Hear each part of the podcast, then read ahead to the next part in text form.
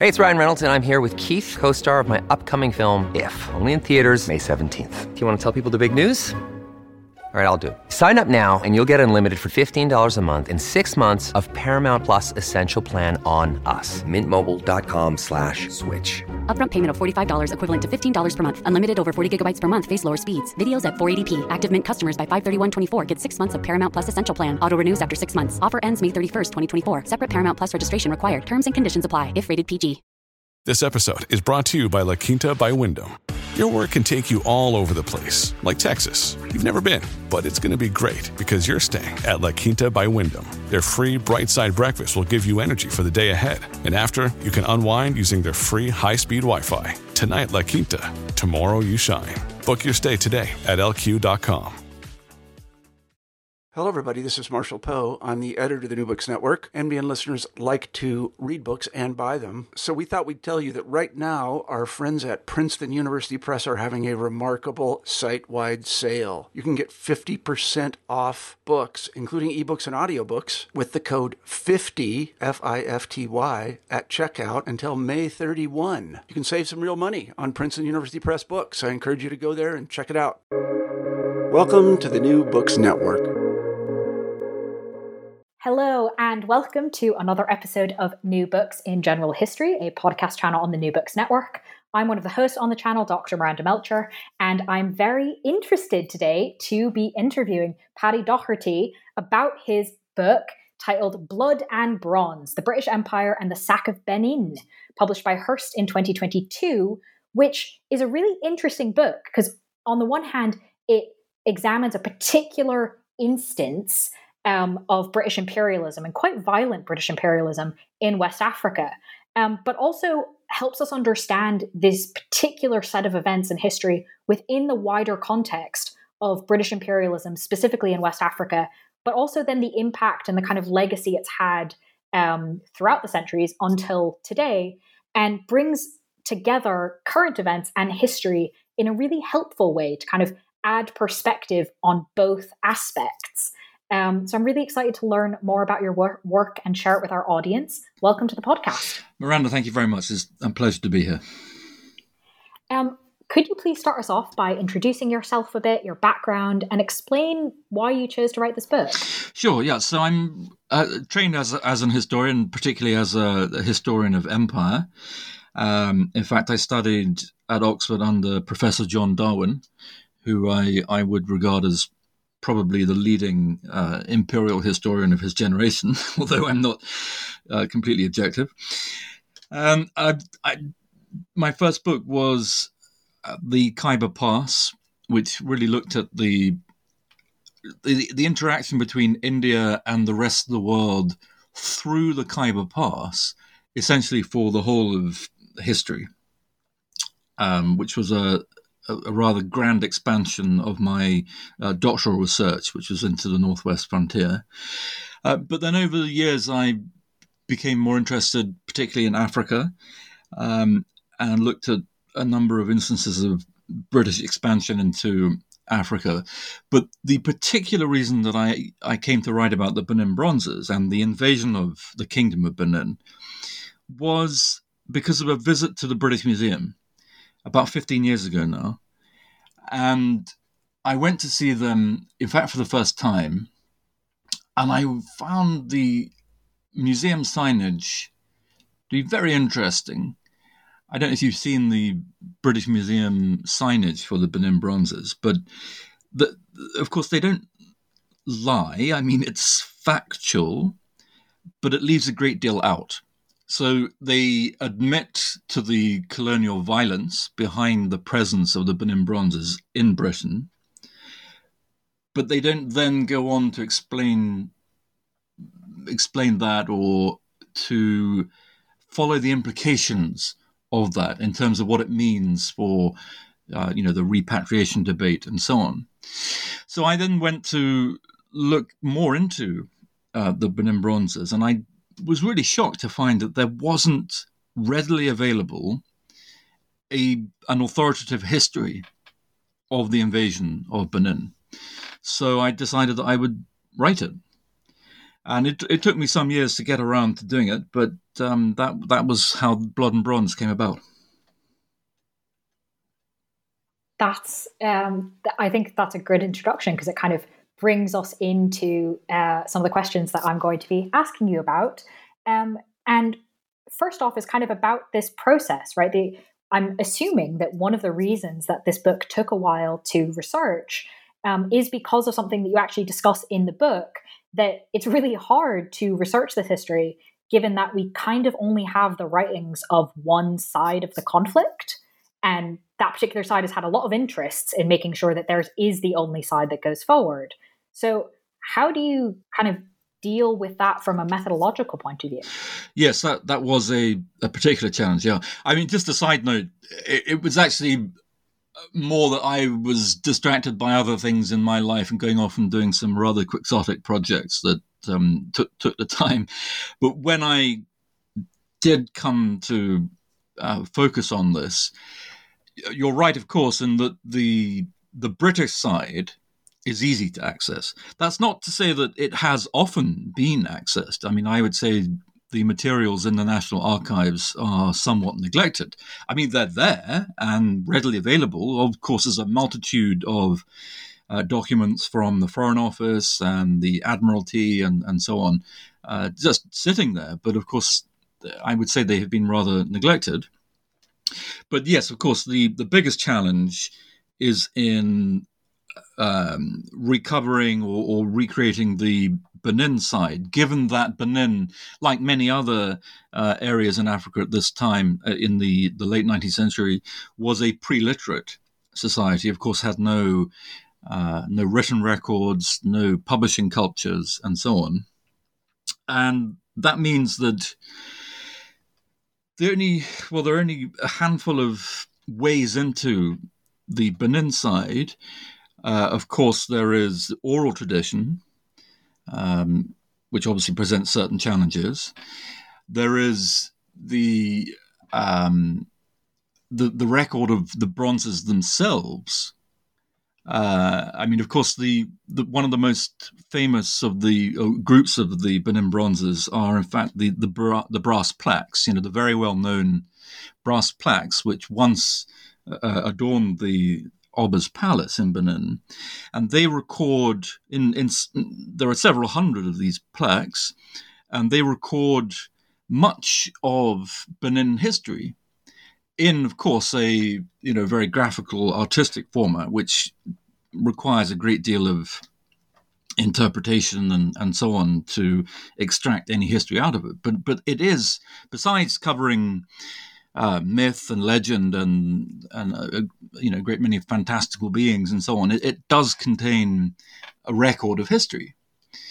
Um, so that that's you know one of the the ways of trying to to recapture the Benin side, and then and then of course there is the you know archaeological and and linguistic uh, sources as well.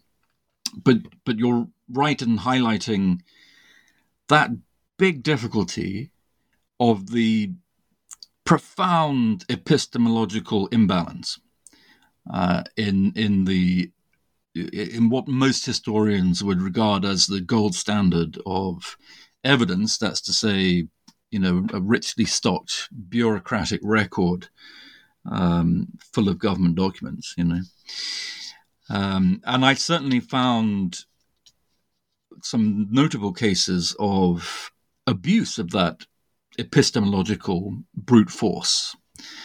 Um, I, I, I, don't know if you recall chapter four of Blood and Bronze, where I write about a a, a, a British consul called George Ainslie, who is essentially unknown.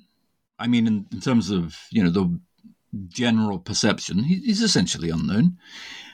Uh, whereas in fact, he should be famous for his wrongdoing. You know, he should be a, a famous exemplar of colonial wrongdoing because of the atrocious uh, reign of terror that he conducted in what was then the Niger Coast Protectorate uh, between the, the end of 1889 and the beginning, well, the, the middle of 1891. Um, and he, he ran a reign of terror where he um, launched all kinds of military attacks on villages, uh, burnt down numerous houses of local people, attacked villages and burnt down villages.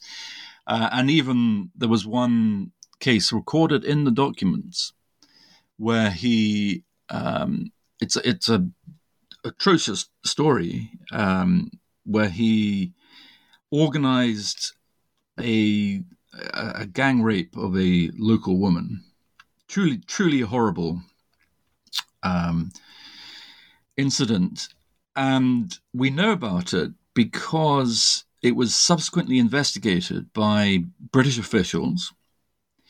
But what was most shocking was that even though they had a bulging file full of sworn statements from witnesses uh, very carefully compiled um, materials uh, put together by Vice Consul Roberts, even though that detailed record of Ainsley's wrongdoing existed, the British officials in the Foreign Office they decided to retire Ainsley quietly and give him a pension rather than see him punished and prosecuted and risk uh, you know the the reputation of the British Empire.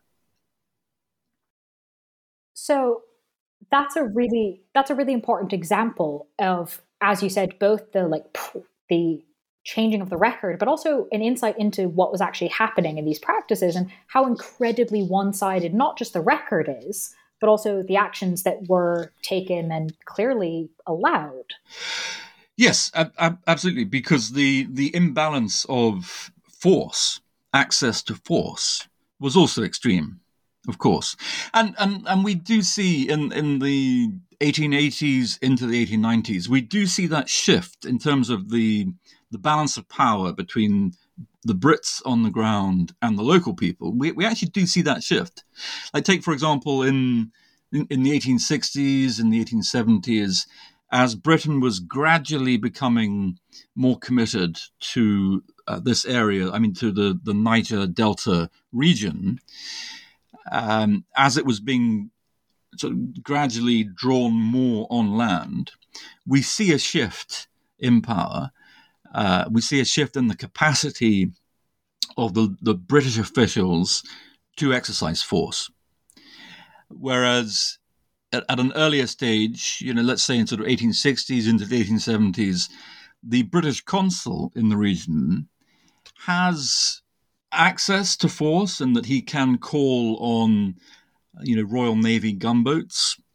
He can, you know, with some effort, he can summon military force, but it's at some distance, you know. So he is he's in a, a slightly more delicate um, relationship with local powers, where it's more about him um, talking his way into getting what he wants.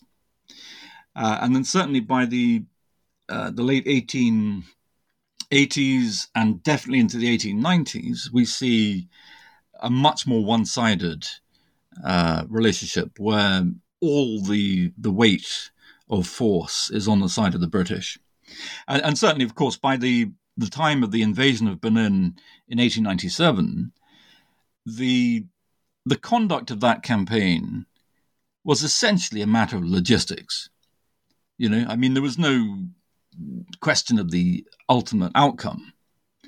You know, it was more about how the, the British forces could effectively uh, organize their transport and communications to, you know, to, to get to Benin and back before too many of them started um, dropping with malaria. So let's, before we get into more of the details of this, um, because I think it really is really interesting and also indicative, um, let's sort of look at the bigger picture, because uh, you do uh, frame this in your book quite helpfully. Why, kind of, what were the British doing in this area um, before we get to the point of the invasion? Um, and why in why and how did their goals sort of change? Um, because it's not like they suddenly turn up in the 1890s. Um, British colonialism has been a thing in West Africa. So why does it suddenly go, okay, actually, violent invasion, that's really what we want now?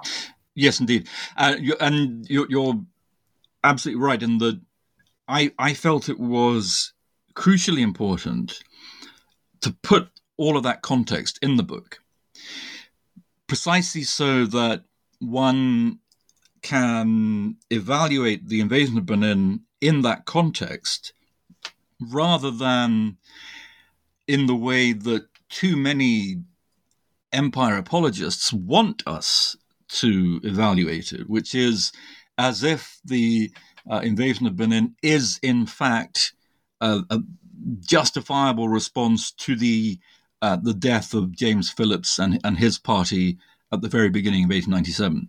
You know, that's how it's typically presented.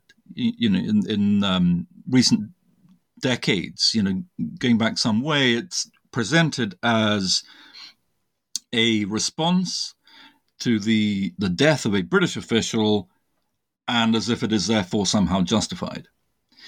So, what I felt was essential was to properly explain why this British official was knocking about, you know, in 1897, you know, why he came to be there. Um, and that I felt that that context is all essential to properly judge the moral claims that empire nostalgists uh, still make, you know, which is the well, there were good things about empire. We were there spreading civilization, etc., etc. Um, you know, we, we have to uh, evaluate the the presence of the Niger Coast Protectorate, which is the the uh, the uh, the entity within the British Empire that invaded uh, the Kingdom of Benin. We have to um, examine the moral claims that were being made for the existence of the British presence in West Africa, I felt. And of course, for many centuries, in fact, the principal reason for the British interest in West Africa was, frankly, the slave trade. Of course, as uh, you know, all too many British people seem happy to forget that Britain was uh, for quite some time the number one slave trading nation. Um, so our original sin in West Africa was, of, of course, the slave trade. Uh, and then from the early 19th century, when Britain finally got around to outlawing the, the trade in slaves, although not the uh, not the institution of slavery itself in 1807. From that point onwards, there is a switch to the so called legitimate trade, which essentially means palm oil. So, from the same areas from which slaves had been uh, kidnapped uh, in previous decades, the the same companies and the same middlemen on shore, and you know, the, essentially the slave industry switches over pretty swiftly to palm oil, and for quite a few decades, you know, the, the first half of the uh, 19th century, the, the principal British interest in the Niger Delta was extracting palm oil. And for much of that time, well, for most of the, the first half of the 19th century, Britain was able to do that satisfactorily, I mean, i.e., in, in, profitably, without going to the trouble and expense of formal rule. You know, um, it was able to because of its naval strength, because of the uh, you know the, the competitive uh, position of its companies and, and so on. Britain was able to to get what it wanted out of the Niger Delta without really uh, going on shore much. That changed from the well, especially from the uh, 1870s onwards, but even as early as the 1850s, there was increasing uh, rivalry with other European powers, with, with the commercial firms from from France and then gradually from Germany, uh, as well as other powers, the Belgians and so on. Um, and so it was really a, a, a reflection of growing European rivalry and at the same time, frankly, growing British weakness that that led eventually to, of course, the the famous uh, scramble for Africa, the the central event of which was, uh, of course, the, the, the conference in Berlin uh, in late 1884 into early 1885, and the mere fact that the conference of Berlin happened is a striking illustration of British weakness.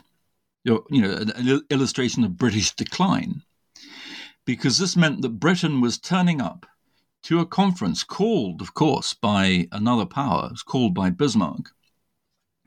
And that meant that Britain was turning up to plead its case. Uh, Britain turned up with a with an agenda to make a, a claim as the the paramount power on the Niger River. That was its agenda. If you look at the the Foreign Office documentation in a, in the in uh, advance of the uh, the conference, that's the key point of discussion. How how can we most effectively demonstrate our uh, our claim to be the the, uh, the the dominant power on the Niger River? But of course, 30 years before that, it would have been unthinkable that Britain would have to go to a conference and, and meet other powers as an equal and plead its case. You know, so it's it's quite a striking illustration of um, British decline. So, how then does this lead to kind of the fact that Britain has to stake its claim in some sort of way? Um, but obviously, they've been there for a while. There's quite a lot of economic claim. How does this then translate into the need for military action? Yes. So one of the big outcomes of the the Congress, uh, the, the, the Conference of Berlin, was this principle of um, effective occupation. So Britain felt, in the wake of the Berlin Conference, it felt that it had to establish a claim, a formal claim on the Niger Delta and, the, and, and the, the, the, Niger River. So it declared a protectorate. In 1885, it declared a protectorate over the Niger. Well, it, in fact, what we now know as Nigeria. Um, but the principle of effective occupation, which came out of the Berlin Conference, meant that the the mere declaration of a protectorate was no longer enough. It, it had to be embodied in some way, meaning um, boots on the ground in some form. So the, the principle of effective occupation was left helpfully vague in Berlin. You know, so countries could interpret it however they felt best, but it, it meant that Britain had to uh, had, had to make it a reality in some way Otherwise, they would risk losing out to to the to the French or to the Germans um, as they grew in capacities around West Africa. So that was one of the the factors drawing Britain uh, on land and inland. Uh, it, it, it was obliged to, to to show boots on the ground essentially. Right, and that makes unfortunately rather a lot of sense. Um, so then moving obviously because you can't have a conflict without at least two sides so at this point um, tell us about the kingdom of benin sort of how they were governed um, and particularly sort of we've already talked about the bronzes um, and there's quite a lot of religious and political symbolism sort of wrapped up in the bronzes or at least documented in the bronzes structures that existed um, so tell us a little bit about this kingdom at this point in time. Sure. If I may just say, first of all, that the the initial British engagement with uh, the polities on shore was with the series of uh, city states and, and small chiefdoms and kingdoms along the the Niger Delta, uh, the coastal area. So with um, Old Calabar, with Opobo, with with Brass, and so on. Um, so the the British engagement with um, with these polities happened first, and it was only once they were essentially, once they were properly integrated into the British system, which is a polite way of saying effectively conquered, uh, only once the, the coastal regions had been absorbed into the, the British system um, effectively that the British then were looking into the interior, and it was quite obvious that the only remaining significant rival uh, center of power was the Kingdom of Benin. And of course, the Kingdom of Benin was very old. It had been, uh, I mean, obviously, different uh, authorities will have a different view on precise timings and so on, but it had been uh, in existence certainly for uh, between four and 500 years. I mean, the, the earliest bronzes date to the 15th century. Um, some of the brass plaques were cast from certainly in the uh, 16th century and into the 17th century. And the high point of brass casting uh, was probably in the uh, in the early 17th century. So th- this is a very old established kingdom. It it was no longer as powerful as it had been. I mean, it, it had shrunk in uh, in its claims of exercising power over even up to the the coastal regions of uh, the lower Benin River, um, e- even over um, Brass and and other chiefdoms and, and kingdoms that had since become independent. So it was no longer as powerful as it had been. But this is a, a very firmly established, uh, very old kingdom and very old kingship, um, which had once been an imperial power itself um, and had been through you know several cycles of civil war and so on. So was no longer as powerful, but was still easily the most significant uh, rival power in what is now southern Nigeria. So that meant for the British, it was an, an obvious obstacle. And the logic of empire meant that it would have to be absorbed into the British system. Uh, otherwise, the British would no longer be able to show the effective occupation that they needed to. So, having declared a protectorate over uh, the region, which, as far as they were concerned, as far as the British were concerned, included the Kingdom of Benin. In you know, it, I mean, it didn't mean anything on the ground, but in in their minds, the protectorate declared in 1885 included the Kingdom of Benin. And uh, inevitably, at some point, that would have to be made into a in, into a reality. So in 1890. So, so then tell us about there is this logic, but there is there has to be some kind of pretext or attempted justification and you mentioned at the beginning that that justification is often presented without context but what actually was it? Yeah. So in 1892 a mission visits Benin City. This is under a captain at the time, Captain Galway, who is a, a British officer, I mean, an army officer, but he's serving as a vice consul in the in the reorganized Niger Coast Protectorate, and he is sent up the Benin River um, to Benin City, where he meets with Oba Ovonramwen, and he signs a treaty, which is, I mean, I can't help laughing when I think about this treaty because this is literally a pro forma treaty. I mean, it's a form that was pre-printed and had this is the, the standard form that um, British officials would would use around the uh, the Niger Coast Protectorate with any chief or king that they encountered. They would pull out this form, and the British official would simply write in the name of the chief or king, uh, the name of his chiefdom or kingdom, and then get them to sign it. I mean, it was a, a completely standard pre printed form. Um, now, obviously, to be regarded as genuine, surely uh, a, treaty ought to be the outcome of negotiation and reflect the interests and preferences of both sides. In a treaty which is simply a pro forma treaty, I think you know one has to be skeptical about whether it accurately uh, reflects the interests and preferences of both sides, to put it mildly. Um, and also in the, the treaty signed between Captain Galway and the Oba of Benin in 1892, it's striking that there are four people and three languages involved in what is supposedly a, a negotiation between Captain Gallwey and the Oba of Benin.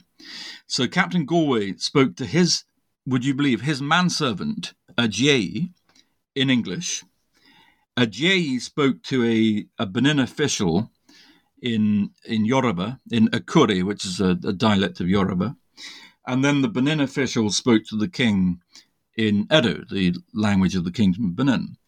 So that that meant there were four people and three languages involved, meaning surely enormous scope for misunderstanding or you know failure to adequately communicate the intricacies of you know terms of the treaty and so on.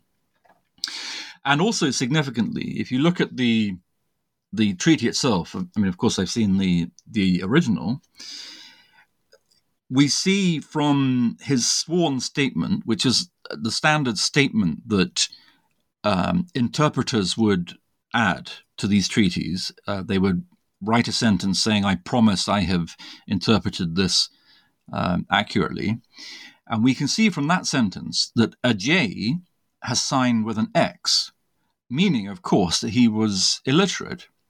Now, that's not unusual in, in, in the context, but it does mean that clearly he's not an educated person, um, perhaps not there, therefore armed adequately with, you know, the understanding of European diplomacy and what the British actually meant by the words like, you know, protectorate and so on. So the, this treaty that they signed is full of problems. Um, and it's quite likely, I think, that Oba Oba signed this piece of paper under the impression that it was something more like a, a treaty of friendship, you know, a, an, a, an agreement to be nice to each other, rather than what the British understood this treaty to mean, which was essentially that he was handing over his kingdom. So the way the, the, the, British worked at the time was that once they had secured this uh, piece of paper, as far as they were concerned, the Kingdom of Benin was part of the British Empire, and that meant that uh, British uh, commerce would have free access to uh, the, the, Benin markets, you know, the, i.e., without paying duty, you know, without paying tolls, etc. Uh, and of course, that was the key goal you know, to to extract economic advantage from the wealthy territory of the Kingdom of Benin. So that's the sort of justification that the British have always in their back pocket. Uh, and whenever they have a problem with uh, the, the Kingdom of Benin not giving free access to British traders and, and so on, this is the piece of paper that they can wave around um, and use to threaten uh, an invasion or threaten some kind of um, violent action against the king. So that interior penetration, that forward movement, was going to happen at some point. Um, and I mean that not that that misunderstanding, I think, between the king and the British officials notwithstanding, it was going to happen at some point that the British would have to make that forward movement to absorb the Kingdom of Benin more firmly in its um, economic orbit. But the eventual timing was, in fact, a, a matter of accident. And, and the timing was really determined by Consul James Phillips blundering his way uh, to an early death by visiting the, the city of, or, or, attempting to visit the city of Benin without permission. So it was really it was really an accident that determined the, the, the eventual timing. And some of the elements of this accident are just really quite hard to wrap my head around. So I'm, I'm going to ask you to sort of explain them because, as I understand it, he was a relatively minor official. Well, he he was an official, but he wasn't necessarily the person in charge. Um, and he decides to go visit the city that has already been established amongst British officialdom that there is a particular procedure one follows to visit the city. You have to wait for permission. It takes a few days, etc. Like this isn't the first time this has happened. And in fact, on his way there, he gets warnings that hey, this is the procedure. Remember, this is what you need to do. Um, multiple warnings. So, and yet he, and, and then threats, and yet he continues anyway. And again, there's no, and there doesn't seem to be any particular like desperate need that he has to get to the city on this day for some reason. So, why, in the face of completely united opposition, including from some of his own people who are like, this isn't how we do things, um, why does this Phillips persist? Absolutely. The, into an early grave. Absolutely. This was a, a fascinating area to look at in and, and reconstructing those those sort of few weeks where all of this was happening. Putting all that together was a fascinating process because it is on the face of it it's so ridiculous. I mean it's so absurd. So the way the way it happened was that um, phillips in the the summer of 1896 is appointed as deputy commissioner, uh, and uh, I mean he's essentially appointed as the the new deputy to the consul general. So he's intended to be uh, the number two in the the Niger Coast Protectorate. Um, who uh, and you know he's there really to cover the absences of the consul general during periods of leave or or whatever. So he arrives in uh, the uh, the protectorate. Would you believe on October the twenty first, and then writes a, a dispatch to London on November the sixteenth, asking for permission to invade the kingdom of Benin. I mean, which is just deranged. I mean, he he'd been in the protectorate for three weeks, had not visited Benin, and yet he was already decided on invading the uh, invading the kingdom and deposing the king. I mean, it, it's unhinged. I, and will I'll, I'll, come to why he may have reached that conclusion in a moment, if I may. But just this, firstly, the sequence of events is that he wrote this dispatch, and of course, dispatches travel by steamship uh, in 1897. You know, they uh, sorry, 1896. They, you know, it takes about three weeks or so uh, to get to London, and obviously has to, you know, a reply has to get back, etc. So by the end of December, he still hasn't received a, a reply from London. So he decided to visit Benin with an unarmed mission. So he hadn't I, I, think his thinking was clearly that, well, I haven't got permission to launch an invasion, so why don't I go and visit with an unarmed expedition?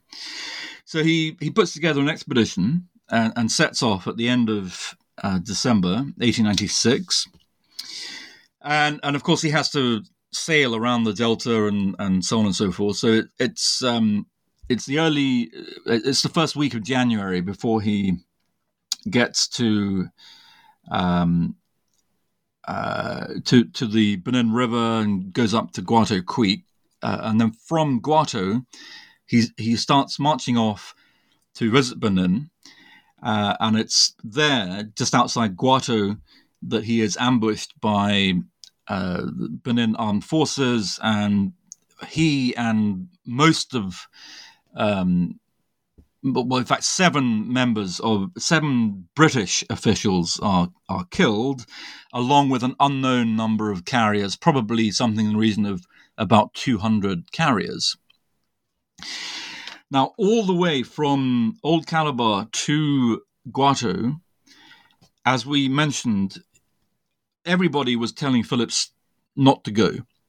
He had messengers from the Oba saying, you know, I can't see you now because I'm conducting ritual obligations for my father. So, you know, you please come in X number of weeks, you know, come, come in two months' time, something like that.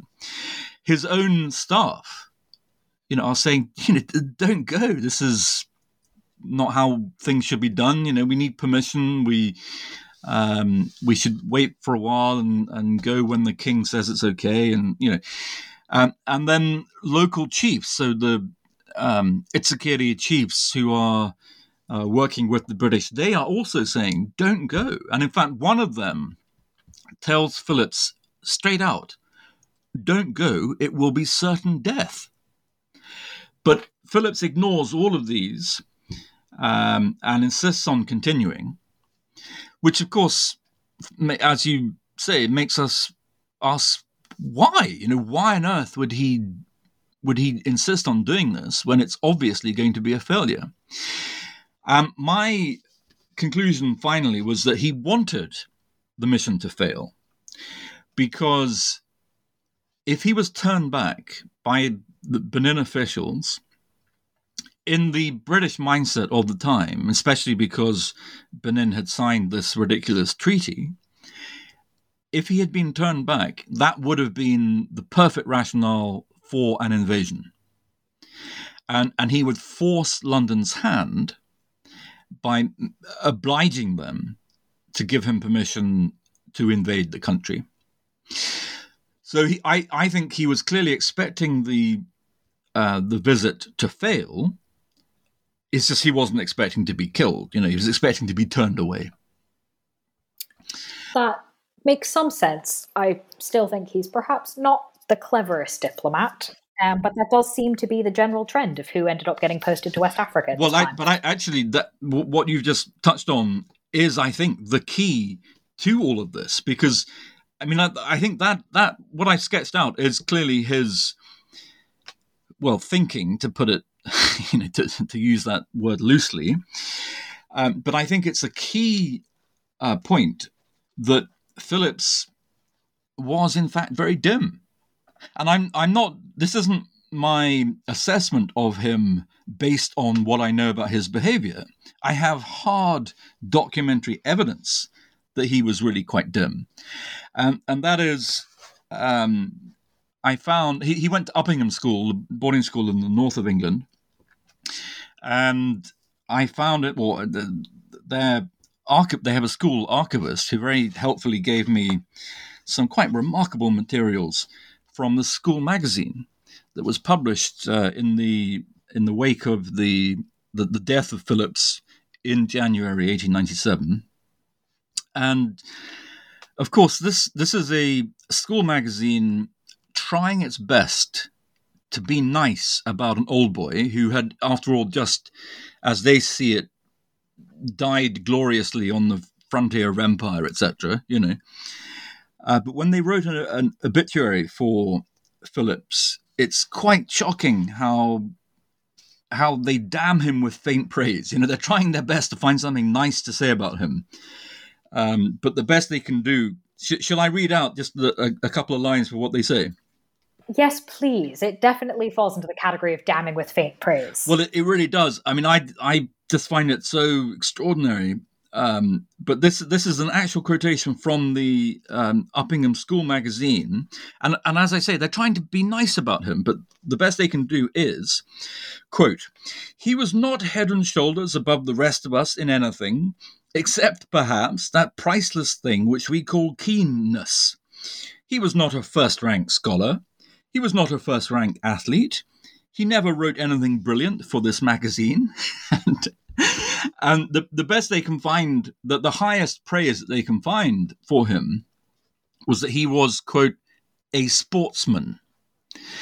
So, exactly the person that you want charging in headfirst into a situation that requires a number of different skills, which we can tell from his own school he did not have. Ab- absolutely. I mean, he he absolutely did not have, uh, you know, the reflection or you know the, the, the appreciation of subtleties to you know to think about um, you know how, how, how, how, yes exactly but how, how, things might actually work out and I, I think it's so I think his stupidity frankly was an important part of um, of, this this whole fiasco and particularly that Phillips arrived in the the Niger uh, Coast Protectorate in the summer of 1896 into an atmosphere of forward movement. You know, the the the widely agreed mission of the officers of the protectorate was interior penetration. You know, that that's what they had absorbed as their raison d'etre. So he didn't need to create much momentum. Everything was going that way anyway. Uh, no, absolutely, and I think given his lack of intelligence, and and you know his desire to be what you know one of the fellows, you know one of the, you know what he wanted to be on the team. Uh, you know, and as as um, his own school magazine said, you know, his his salient characteristic was his keenness. You know, so you know if if his enthusiasm was his dominant characteristic, and you know you you can just see how this all added up to him, you know, blundering his way into an early death because, of course, he it, it obviously didn't expect to be killed, but he felt. I gather from the way he wrote about this and uh, you know everything that we know about him, I think he felt as if, as a, an officer of the empire, he could do whatever he wanted. Right. You know? And there was an idea of he was purposely trying to be provocative, just not enough to get himself killed, which yes, I didn't mean, quite work. Absolutely. I mean, he was clearly expecting to be turned back. Um, so, and just so he then this obviously doesn't work. He he is killed um, on purpose. It's not like there's some sort of accident. Like he violates the rules. He is killed by it. Um, this is what really any polity would consider pretty reasonable. It's not like he wasn't warned. Um, but then, with this idea of forward movement, of interior penetration, this is quite obviously a useful pretext for the British Empire to go, ah, oh, yeah, okay, we've been planning to do that anyway. Now let's go ahead and do it. Um, and as you talked about at the beginning, it really does become an exercise of logistics, the kind of final outcome, you know, whether or not the British will win this battle. Oh is a foregone conclusion. Uh, but what happens? Absolutely. There's, there's, no question that, of course, this will ultimately um, lead to a, a, British victory.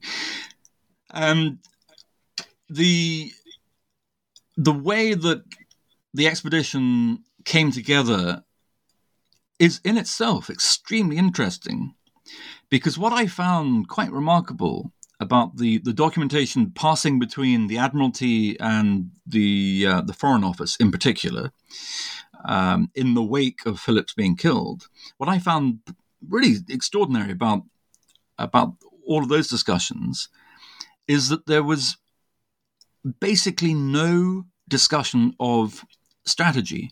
There was no there was no debate about well, well what is the aim of this expedition. And it's really because this was so completely a, a, a standard procedure for the Brits at this time they didn't really need to discuss what the goal was because it was, you know, it was a routine operation, and it was led, of course, by the uh, Africa Squadron of the Royal Navy. So the the man in charge of the expedition was Admiral Rawson, or Rear Admiral Rawson, who was head of the uh, Africa Squadron, which is based in uh, South Africa at the Cape. And his role in in the Africa Squadron was really as a, a I call it a, a kind of imperial fire brigade. So wherever around Africa, wherever Britain needed to call upon the use of violence, you know, to, to subdue a troublesome, you know, uh, king or chief or whatever, they would call upon the Africa Squadron, which would go to the scene of the uh, action and perform its standard task, which was typically uh, a, a punitive expedition. So it was completely standard. And in fact, we can see quite extraordinarily how how much of a routine operating procedure it was, in that the general orders that Admiral Rawson prepared for the Benin punitive expedition were cut and paste, literally cut and paste, from the Ashanti expedition uh, mounted in, uh, in, of course, what is now Ghana, um, by Wolseley in the 1870s. I mean, it's literally cut and paste. So there's basically no real need to talk about what the goal of the expedition was. It was quite obviously to, you know, to to proceed to uh, the capital city of the, the what is now an enemy, um, and absorb it more properly into the British um, the British sphere. Of course, as we say, the the task then is really more about logistics um, than fighting. And in fact, quite remarkably, the intelligence officer with the column, the, the, with the Benin punitive expedition, the intelligence officer was a, a chap called Commander Bacon, a, a, Royal Navy officer called Commander Bacon. Uh, in his reports, quite remarkably, he admits that they basically didn't see, I mean, didn't physically see enemy soldiers until Benin City. Because, of course, they're advancing through very dense uh, jungle.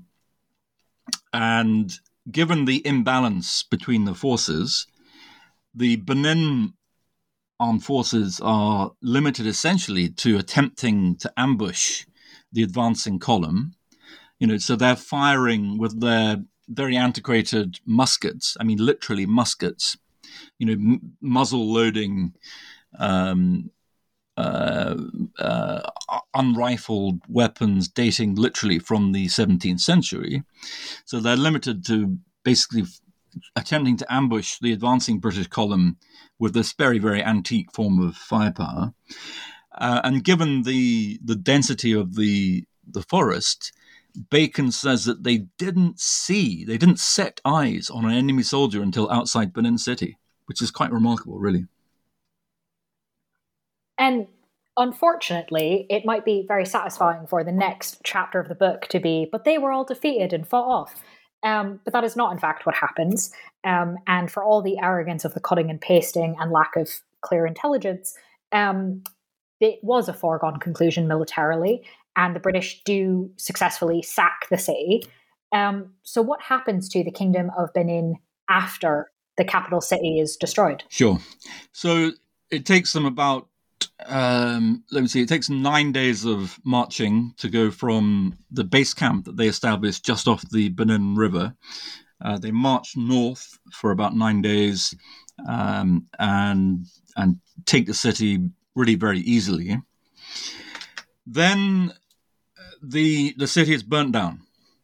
Um, they, it, it, in actual fact, the final conflagration where the palace, the the, the Oba's palace, burns down. That that was in fact an accident, and and we know this be, um, for, for certain because, quite remarkably, I found a, uh, a an expenses claim by Lieutenant Colonel Hamilton, who was a, a British officer who'd been sent out to command the uh, the Niger Coast Protectorate Force for the duration of the expedition, he had some of his belongings destroyed in the fire, which um, which broke out on the the twenty first of February, eighteen ninety seven, and I mean it's it's quite extraordinary that um, the uh, what this expenses claim tells us about the, the style of life that a, a British army officer would expect while campaigning in the jungle,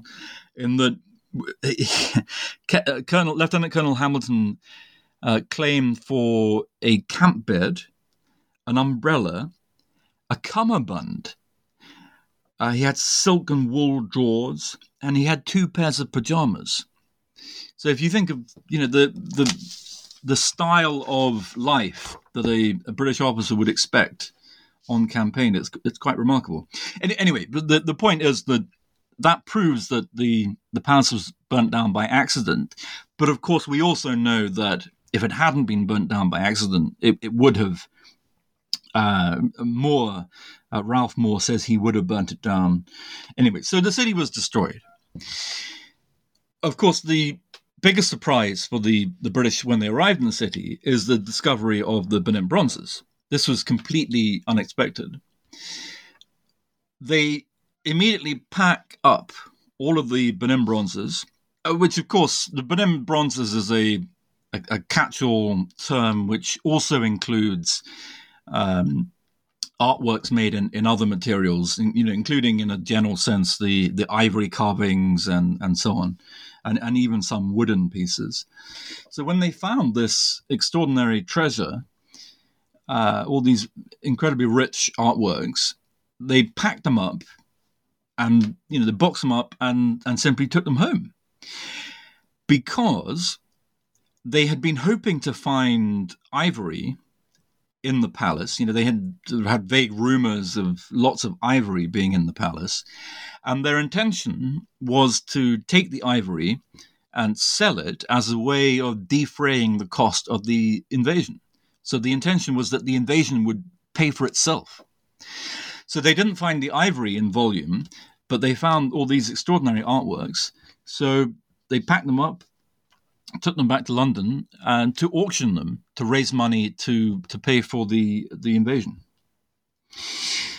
Um, and then, in terms of what happened to the kingdom, of course, that meant that the the territory of the kingdom of Benin had suddenly been f- fully absorbed into uh, British structures. The the British put a a new post, a, a vice consulate, in in uh, the ruins of Benin City.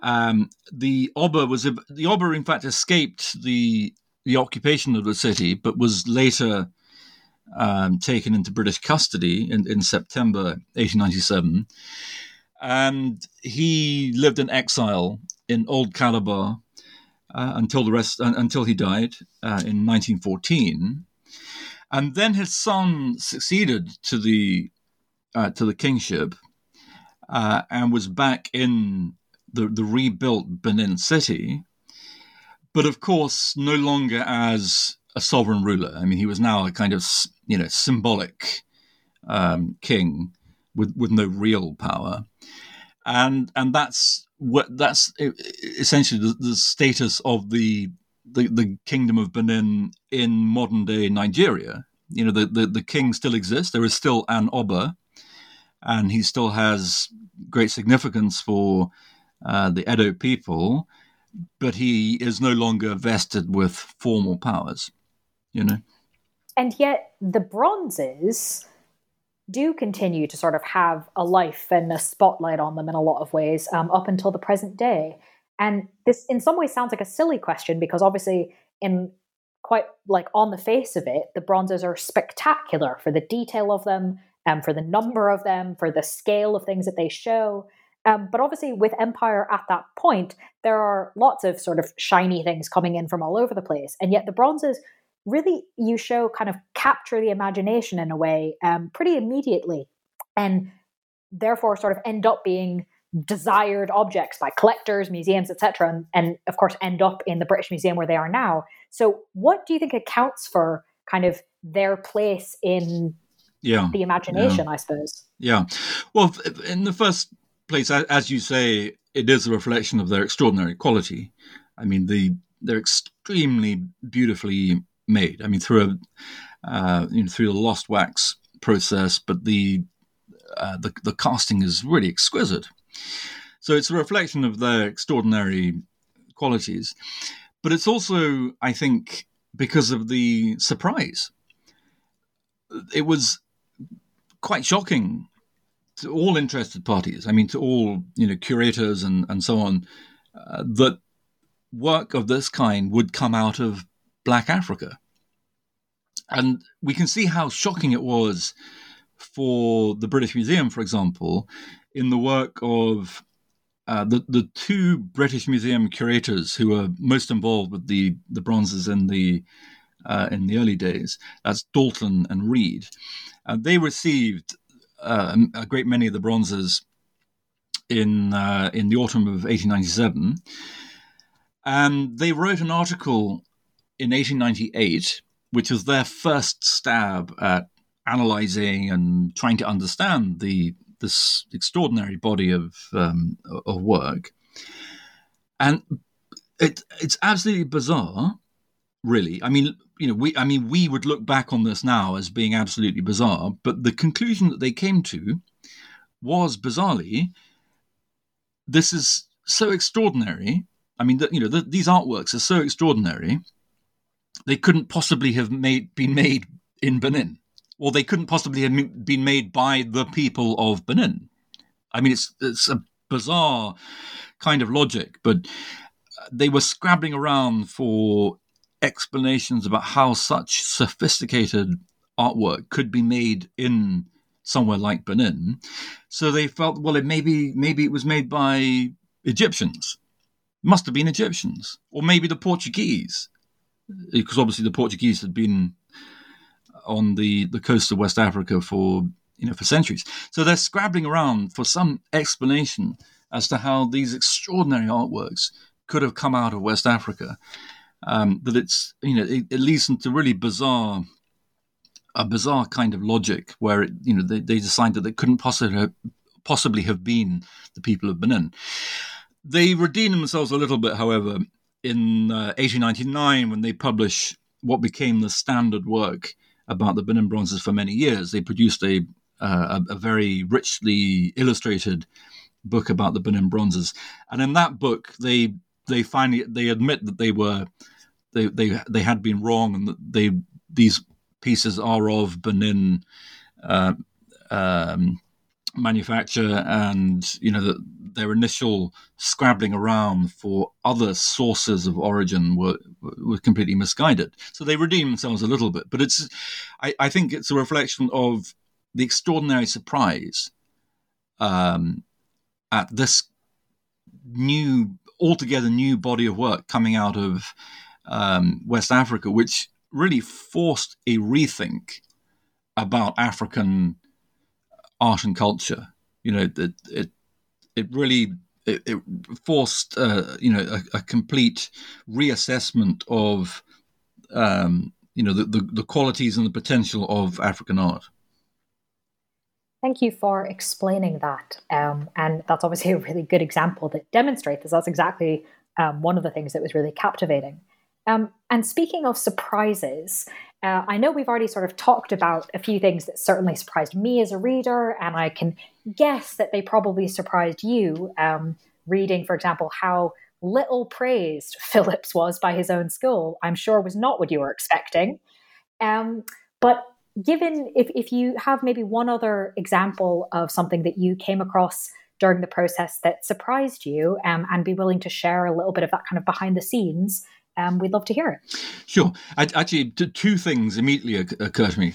Um, first of all, I touched very briefly on Consul Ainsley, George Ainsley, and his appalling wrongdoing um, in what is now Nigeria.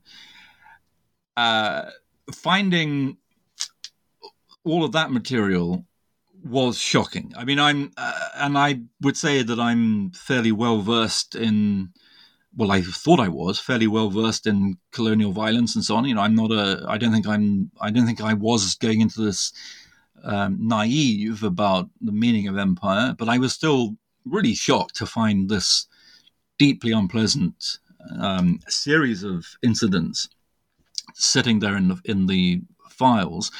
But what really shocked me was that I found indisputable written proof that the Prime Minister of the time, Lord Salisbury, knew about Ainsley's wrongdoing, knew about his orchestration of the gang rape of a, a woman who was notionally under his protection, and yet conspired with Foreign Office officials to pension Ainsley off and and to you know avoid any potential for um, spoiling the reputation of British officials.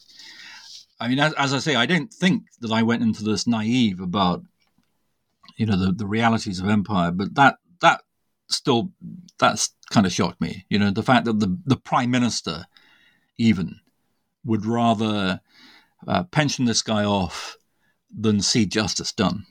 You know, that that was or make any sort of acknowledgement. I mean, there's there's a lot you can do. For example, um, he can be dishonorably, you know, removed from his post and not get a state pension, Ab- even if you don't make a big public case of it. Absolutely, there are options. There, there, are all sorts of things you can do, um, but um, yes, he was uh, simply, you know, I mean, th- this file, of course, this file full of sworn statements about this guy's wrongdoing you know, was just quietly parked in the Foreign Office files, and of course, you know, it it, it, wouldn't be made public for several decades, and you know, it was. Um, yes, that that was all pretty shocking. Uh, but then the other thing that surprised me was that when I began work on this and began delving into the archives to, you know, look at the Foreign Office and the Admiralty archives for um, the, the details of the expedition, I was really surprised at how blatant the violence was and, and how casually it's recorded in the in the materials, you know, in, in the archives. I mean, there's no, I mean, very often there's no attempt to uh, you know, to obscure violence through euphemism. Well, uh, there is uh, obviously constant use of the what I call the colonial lexicon of, you know, opening up or pacification and, and other kind of euphemisms. But what I found really surprising was explicit orders. For example, from Admiral Rawson, as I mentioned, he's the he was the commander of the expedition. Explicit written orders from Admiral Rawson to one of his officers, you know, you will advance up such and such a creek to Gwato, where you will destroy the town. you know, and then a dispatch coming back from Captain O'Callaghan saying, as instructed, I advanced up the creek to Gwato, where I destroyed the town, etc., etc. You know, I mean, it was just the, very straightforward. Yes, no worries about diplomacy there or anyone taking you to task for your actions. Absolutely. I just found that really surprising that it was so black and white. I mean, written down, you know, I did, I went there and destroyed the town, you know. Um, and so it was the, the casual um, approach to extraordinarily violent acts of collective punishment. You know, this, these are not military targets. You know, these are, uh, you know, this is regular burnings of villages and um, wholesale destruction of towns, which is undeniably a war crime under the um, obviously under the Nuremberg principles of the United Nations, but even under um, protocols acting at the time in 1897. Um, I mean, you know, this is this is extremely brutal collective punishment. Uh, so the the casual way that this um, extreme violence was doled out and was talked about between British officials was a big surprise for me. Fair enough. Um, it is very blunt. yes, um, yeah.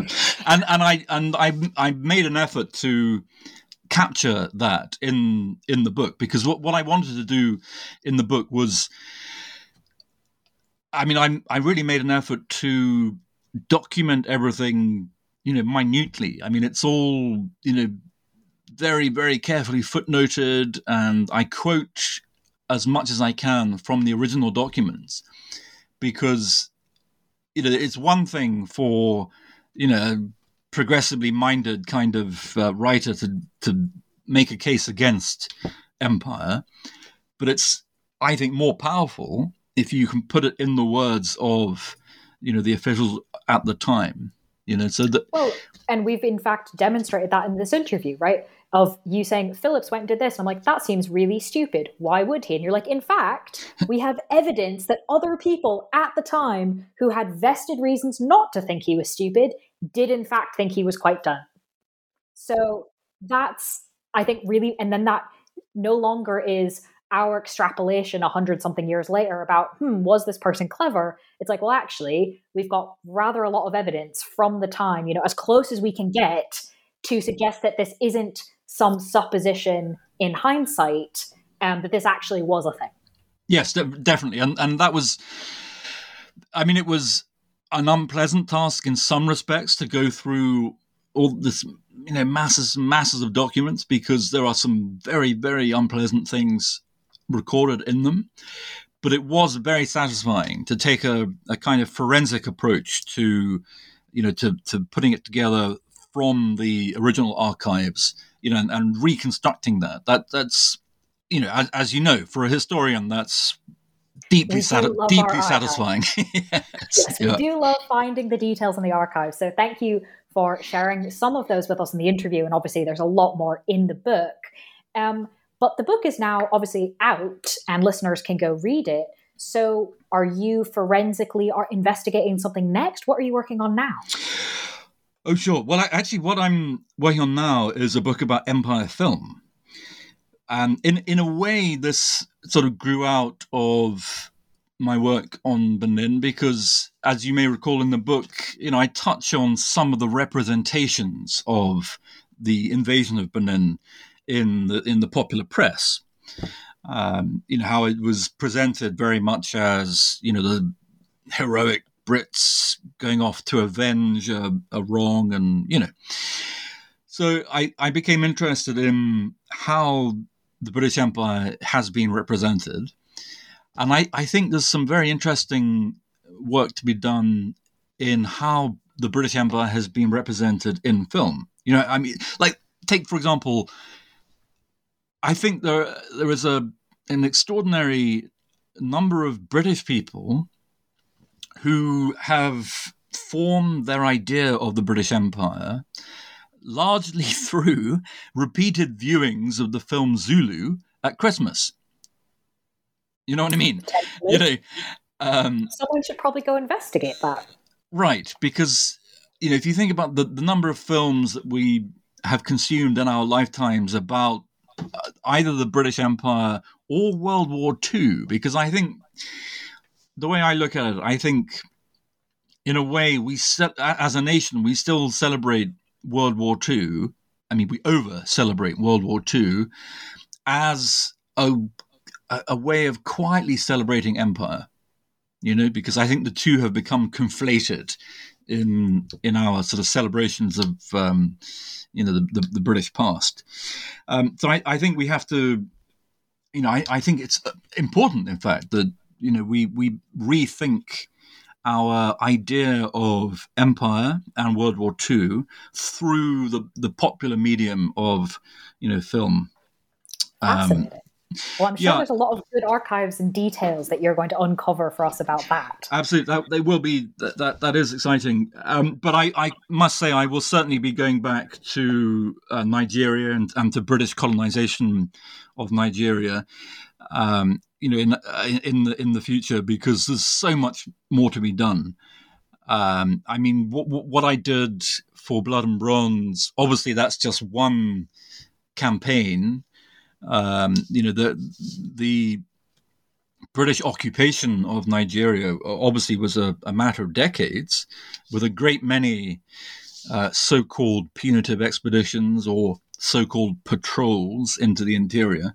So there's, there's a great deal uh, more to be uncovered, I think, and no doubt a great many more instances of wrongdoing that need to be exposed.